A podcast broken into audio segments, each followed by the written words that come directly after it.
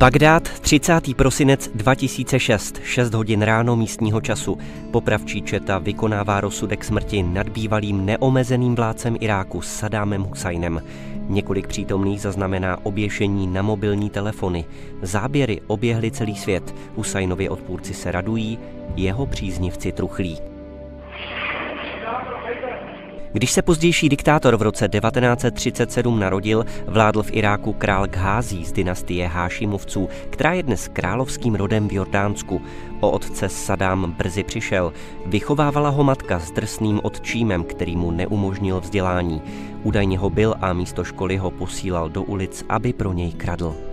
Ve 20 letech vstoupil Saddam Hussein do arabské strany socialistické obrody Bás, stejné, která dnes vládne pod Bašárem Asádem v Sýrii. Účastnil se neúspěšného pokusu o atentát na iráckého prezidenta Kásima, který předtím svrhl monarchii.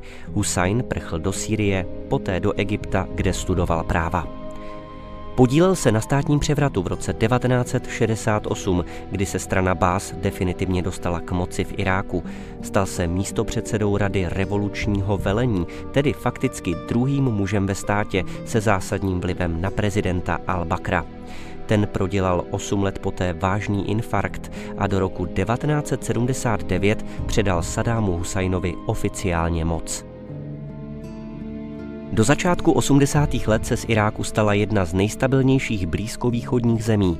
Hussein čile obchodoval se Západem, uzavíral obchodní dohody s USA i s evropskými zeměmi.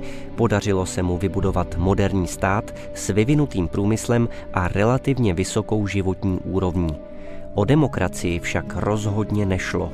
Hussein pronásledoval své politické odpůrce a začal kolem své osoby vytvářet silný kult osobnosti. V roce 1980 napadl Irán, prý z obavy, aby se do Iráku nerozšířila islámská revoluce Ajatoláha Chomejního, který se chopil v Teheránu moci o rok dříve.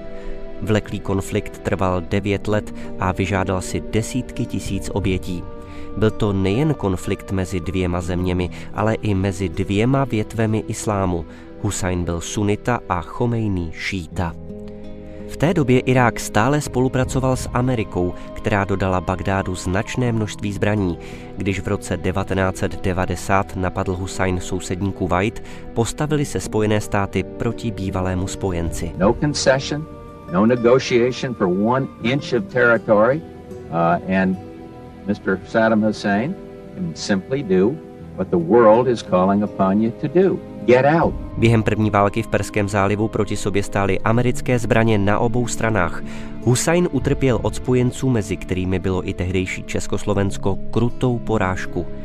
Z následné mezinárodní izolace už se jeho země nikdy nevzpamatovala. Hussein se stále více přiklánil k salafismu, radikálnímu islámu. Raketami napadl Izrael. Objevily se první spekulace o tom, že Irák může použít chemické zbraně i zbraně hromadného ničení. Po 11. září se mluvilo i o možném spojení Iráku s teroristickými útoky na New York a Washington. Tehdejší český premiér Miloš Zeman prohlásil, že předpokládaný koordinátor útoků Muhammad Atta měl být financován z peněz uvolněných z fondů iráckých tajných služeb v Praze. Během následné invaze do Iráku v roce 2003 byl Saddam Hussein zbaven moci a označen za válečného zločince. 13. prosince byl na tomto místě v tajném úkrytu zajat. U soudu se hájil sám, byl shledán vinným a odsouzen k trestu smrti oběšením. Dodnes se zbraně hromadného ničení v Iráku nenašly a země se od té doby nachází v politickém i náboženském chaosu.